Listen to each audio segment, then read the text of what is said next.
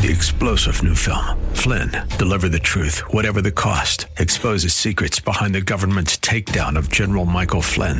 Flynn knew what the intel world had been up to. He ordered the first audit of the use of contractors. This set off alarm bells. He told the truth. He was the most dangerous person for Donald Trump to hire. They had to get rid of Flynn. Flynn, deliver the truth, whatever the cost. Available now. Watch it today. Go to salemnow.com. Salemnow.com.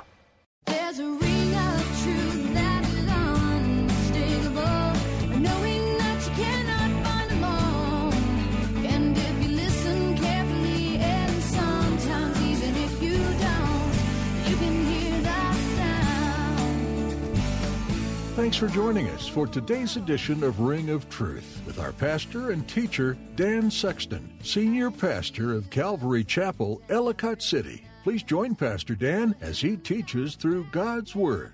And what is pride? Pride is just a high opinion of yourself, a high opinion of your own importance, a high opinion of your own merit, your own ability. It's seeing yourself as superior to others. Haughtiness is the same kind of thing, self exaltation. And Moab was prideful and they were haughty. They refused to humble themselves. The Bible says that God is against the proud. He's against a proud individual. He's against a proud nation. The Bible says He gives grace to the humble. Pride can be so deceptive, it sneaks into your life, and if left unchecked, it'll lead to destruction. God weeps over the pride of Moab as they continue to seek salvation from their false gods, even after the Lord gave them a way of escape. Because they didn't deal with their pride, God destroyed their land and nation, as He said He would. Pastor Dan urges you today to decide who your God is. Are you holding on to something that has let you down over and over again? Turn from that and run to the one true God who will never fail you. And now open your Bibles to the book of Isaiah, chapter 16, as we join Pastor Dan for today's edition of Ring of Truth. Now look at verse 4. Let my outcasts dwell with you, O Moab. Be a shelter to them from the face of the spoiler, for the extortioner is at an end. Devastation ceases. The oppressors are consumed out of the land. Now, verse 4 makes a sudden change here in the text. Up to now, the text has been describing the refugees of Moab and their plight of trying to escape their, their enemy. But now in verse 4, the Lord speaks to Moab. He's not speaking about Moab, he speaks to Moab, and he says, Let my outcasts dwell with you, O Moab. Moab, the, the uh, daughters of Moab, are looking for a place to hide. And here, the Lord just kind of interjects verse 4, and the Lord says to Moab to receive his outcasts, the outcasts of Judah, to be a shelter to them. Let my outcasts dwell with you, O Moab. Be a shelter to them from the face of the spoiler, for the extortioner is at an end. Devastation ceases, the oppressors are consumed out of the land. The Lord asks Moab to receive his outcasts, Judah, and be a shelter for them, for Judah. Then in verse 5, then in verse 5 describes the establishment of the messianic kingdom at the end of the great tribulation when Jesus Christ comes back and establishes his kingdom on the earth. So, what's going on here? Well, many scholars believe that verse 4 speaks of the Jewish people in Israel taking refuge in the land of Moab during the Great Tribulation. That here it goes from the time of Isaiah, just a few years after Isaiah gave this prophecy, and as we've seen before, Isaiah does this, where suddenly now he goes all the way to the end of the age, and he goes to the end of the Great Tribulation. He goes into the Great Tribulation. When tribulation comes upon the people of Israel, and he asks Moab to be a refuge for his people during the time of the Great Tribulation. Matthew 24. Remember, uh, this is the Olivet Discourse, this second longest sermon of Jesus recorded in the Gospels that he gave on the Mount of Olives, where he's talking about the, the end of the world, the end of the age, the signs of the end, the signs of his second coming. In Matthew 24, verse 15, he's talking about the great tribulation that will come. The great tribulation is that last seven years of human history where God pours out his wrath upon the earth, upon a Christ rejecting world. And then at the end of that seven years of tribulation, you have the battle of Armageddon, and Jesus Christ returns to the earth and establishes his kingdom on the earth. Uh, but here in, in uh, verse 15 of Matthew 24, Jesus says, Therefore, when you see the abomination of desolation spoken of by Daniel the prophet in Daniel chapter 9, standing in the holy place, this is when the Antichrist, Christ, this, this world leader at the end of the age, will go into the temple that's in Jerusalem. He'll declare himself to be God and he'll require everyone to worship him as God. This is the abomination that makes desolation. Jesus says, when you see that happen, that, was spoken of by Daniel the prophet, standing in the holy place, whoever reads, let him understand. Then, when that happens, then, and that's going to happen halfway through the seven year tribulation period, then let those who are in Judea flee to the mountains. Those that are in Judea, Judea is the area directly around Jerusalem. It doesn't say those that are living in Tel Aviv or those that are living in Haifa or those that are living in Tiberias, but those that are in that area right around Jerusalem, he says, run for your lives when that happens. And run to the mountains. The, the mountains are to the east in Moab. Let him who is on the housetop not go down to take anything out of his house. The housetops were flat in those days. They're still flat. A lot of houses there. People would go up on top of the house. They had like a patio up there. He says, if you're on top of your house, don't go back down into your house, take anything out of the house. You don't have time. Let him who is in the field working not go back to his house to get his clothes. But woe to those who are pregnant and to those who are nursing babies in those days, because that's going to slow you down. You're going to have to stop to feed your baby, and you don't have that kind of time. And pray, verse 20, that your flight may not be in winter because it snows, or on the Sabbath, because everything closes on the Sabbath in Israel. You're not going to be able to get gas for your car. Not, there's not going to be any public transportation. No stores are going to be open. So pray that, pray that you don't have to flee on the Sabbath day. For then there will be great tribulation, such as not been since the beginning of the world until this time, no, nor ever shall be. Jesus says there'll be great tribulation upon the earth like never before. That includes the flood of Noah. And unless those days were shortened, no flesh would be saved. No one would survive. But for the elect's sake, the elect's sake would be the Jewish people, those days will be shortened. And so here he's, he's talking to the Jews that live in Judea that when this takes place halfway through the tribulation period, this abomination that makes desolation, he says, run for your lives and flee to the mountains. And many scholars believe that the Jews in Judea will flee to Moab for their refuge when this happens. Uh, in 70 AD, when Jerusalem was destroyed by the Romans, many of the Jews at that time fled to Moab for safety. And there's many Bible scholars that believe during this tribulation period that the Jews again will flee to Moab for refuge. They reference back to Isaiah 16 where the Lord asks Moab to give his people shelter during this time. I go to Revelation chapter 12. Here it talks about this woman who has a child, and there's a dragon that tries to destroy the child and destroy the woman. Uh, and it's using figurative language, of course, but the woman is Israel, the child is Jesus, the dragon is Satan.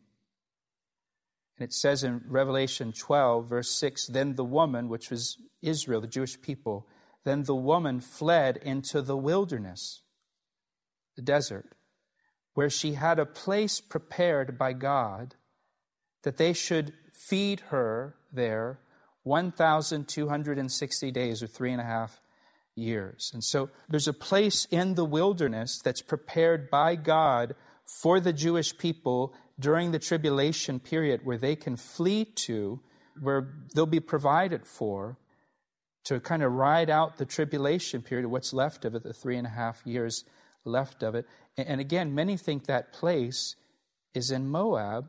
Specifically, a lot of people think it's the city of Petra, uh, the rock city of Petra, possibly.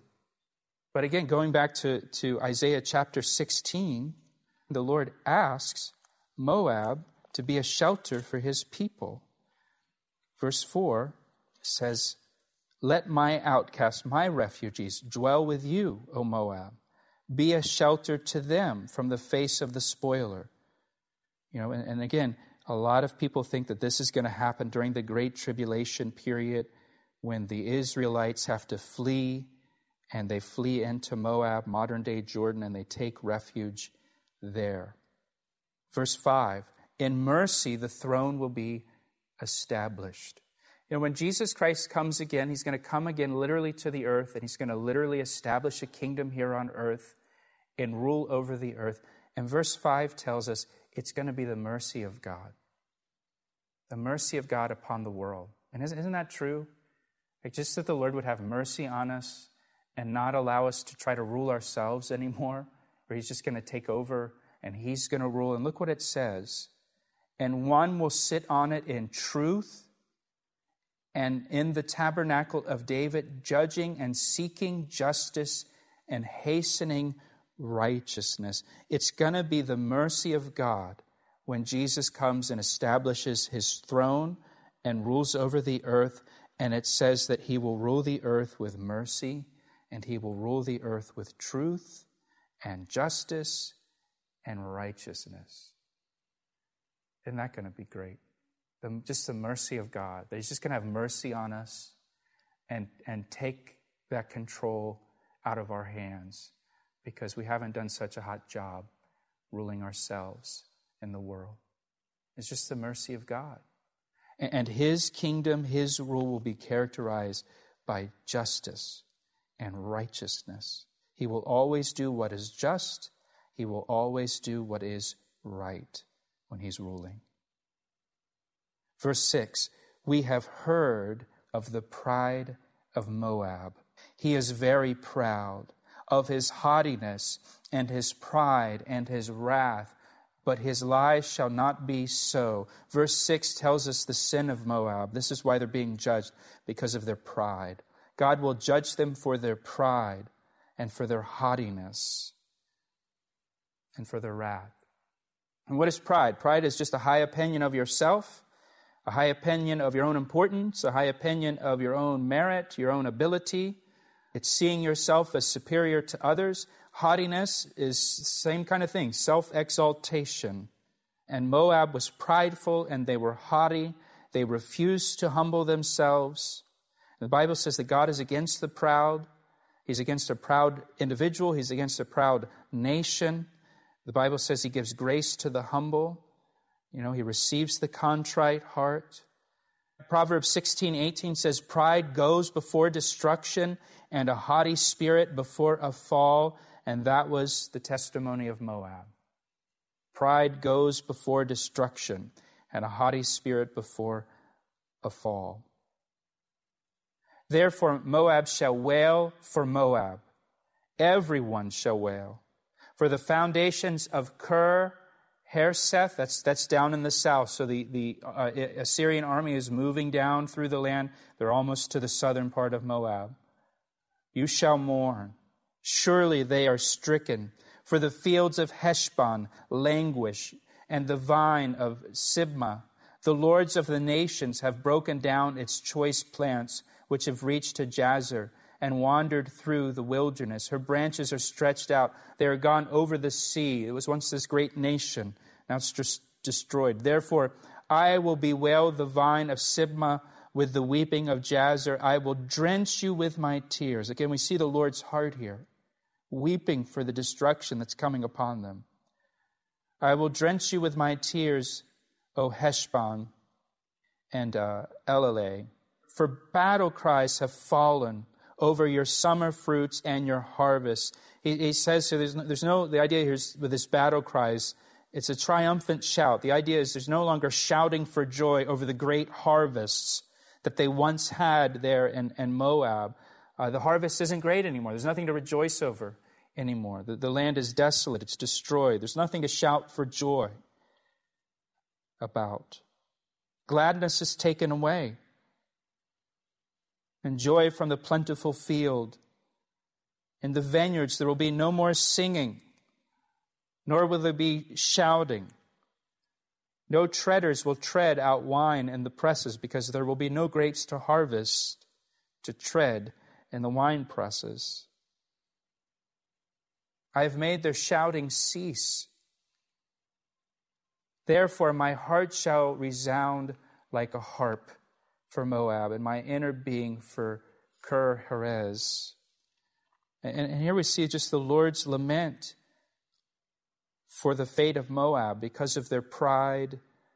This judgment comes upon them, and and it breaks the Lord's heart to see this, this once great land, this once fruitful land, this once prosperous land to be brought so low and devastated because of their pride.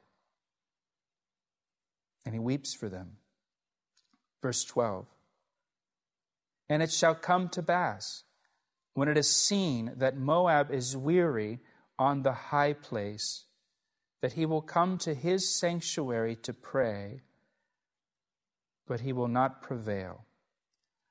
Uh, what is most heartbreaking about this story is that the Moabites will continue to seek salvation from their false gods. They'll continue to go to the temple of Chemosh, thinking that Chemosh will rescue them and Chemosh will save them from this destruction that will come upon them, from all these calamities that will fall upon their nation.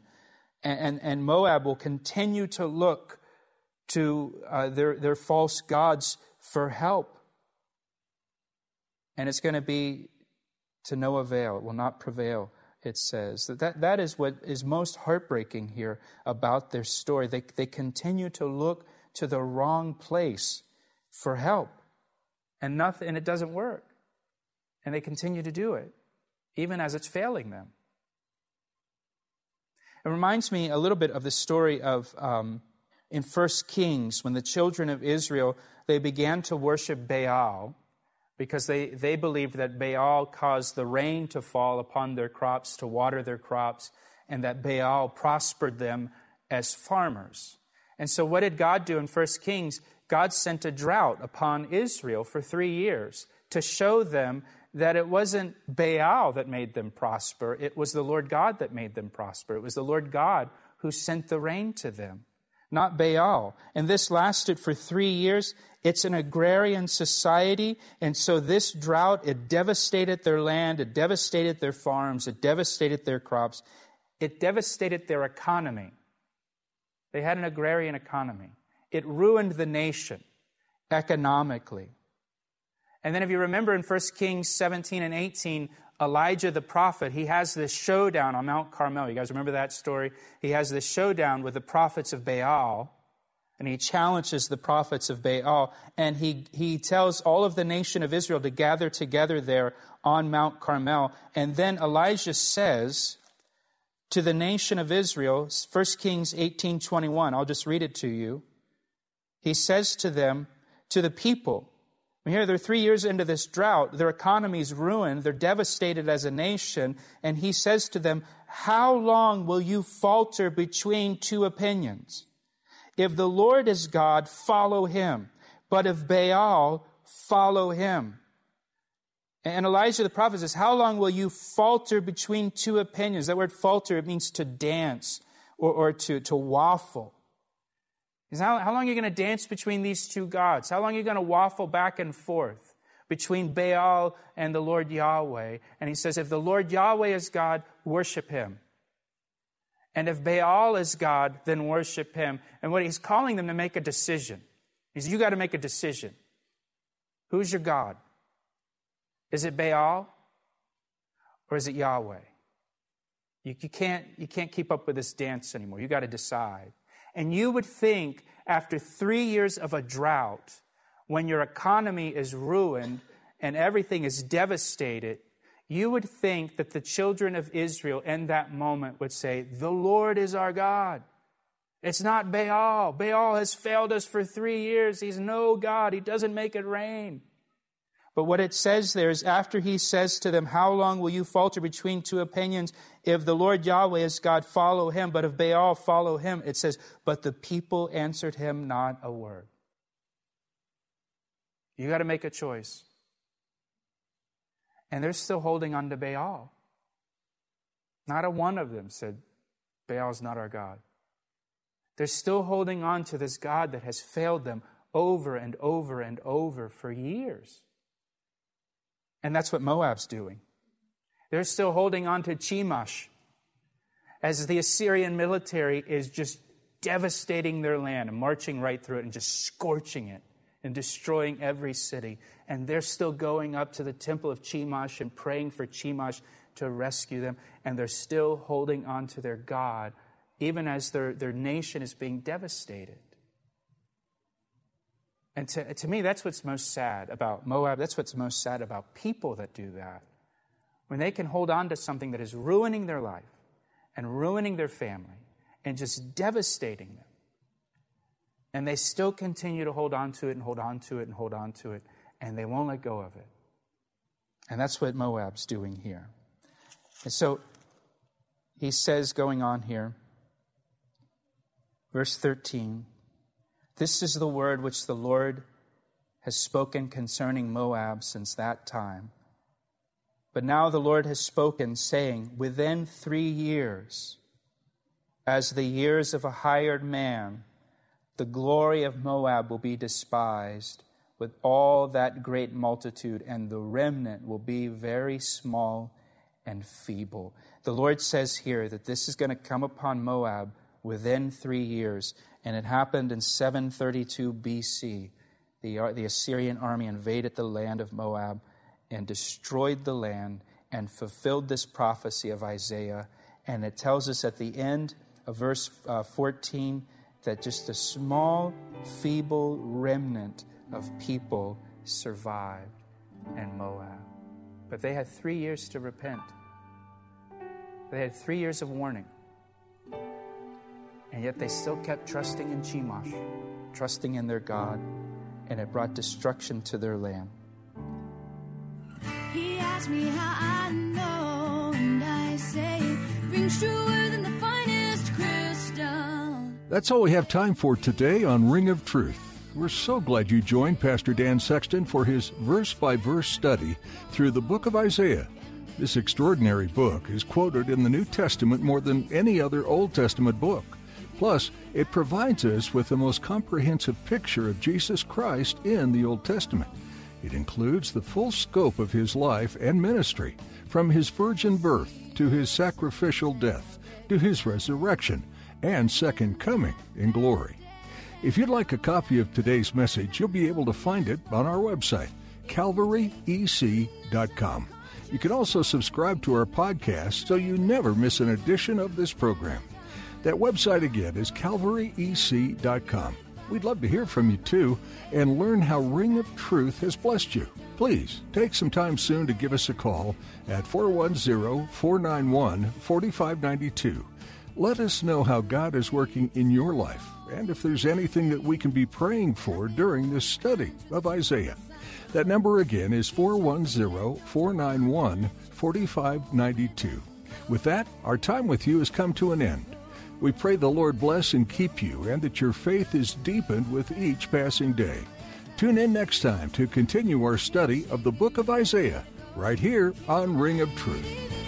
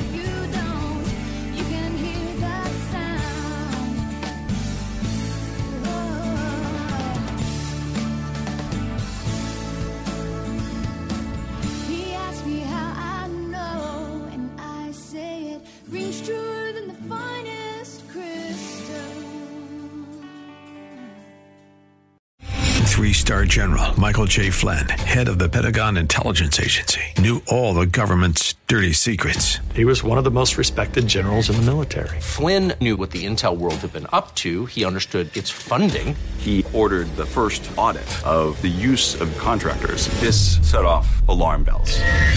The explosive new documentary, Flynn, Deliver the Truth, Whatever the Cost, and covers the facts behind this scandal. Flynn told the truth. He was the most dangerous person for Donald Trump to hire. I find out the worst enemy that I'm going to face in my life is right here in America. They took my assessment and they wanted me to change it. And I was like, I'm not changing it. They had to get rid of Flynn.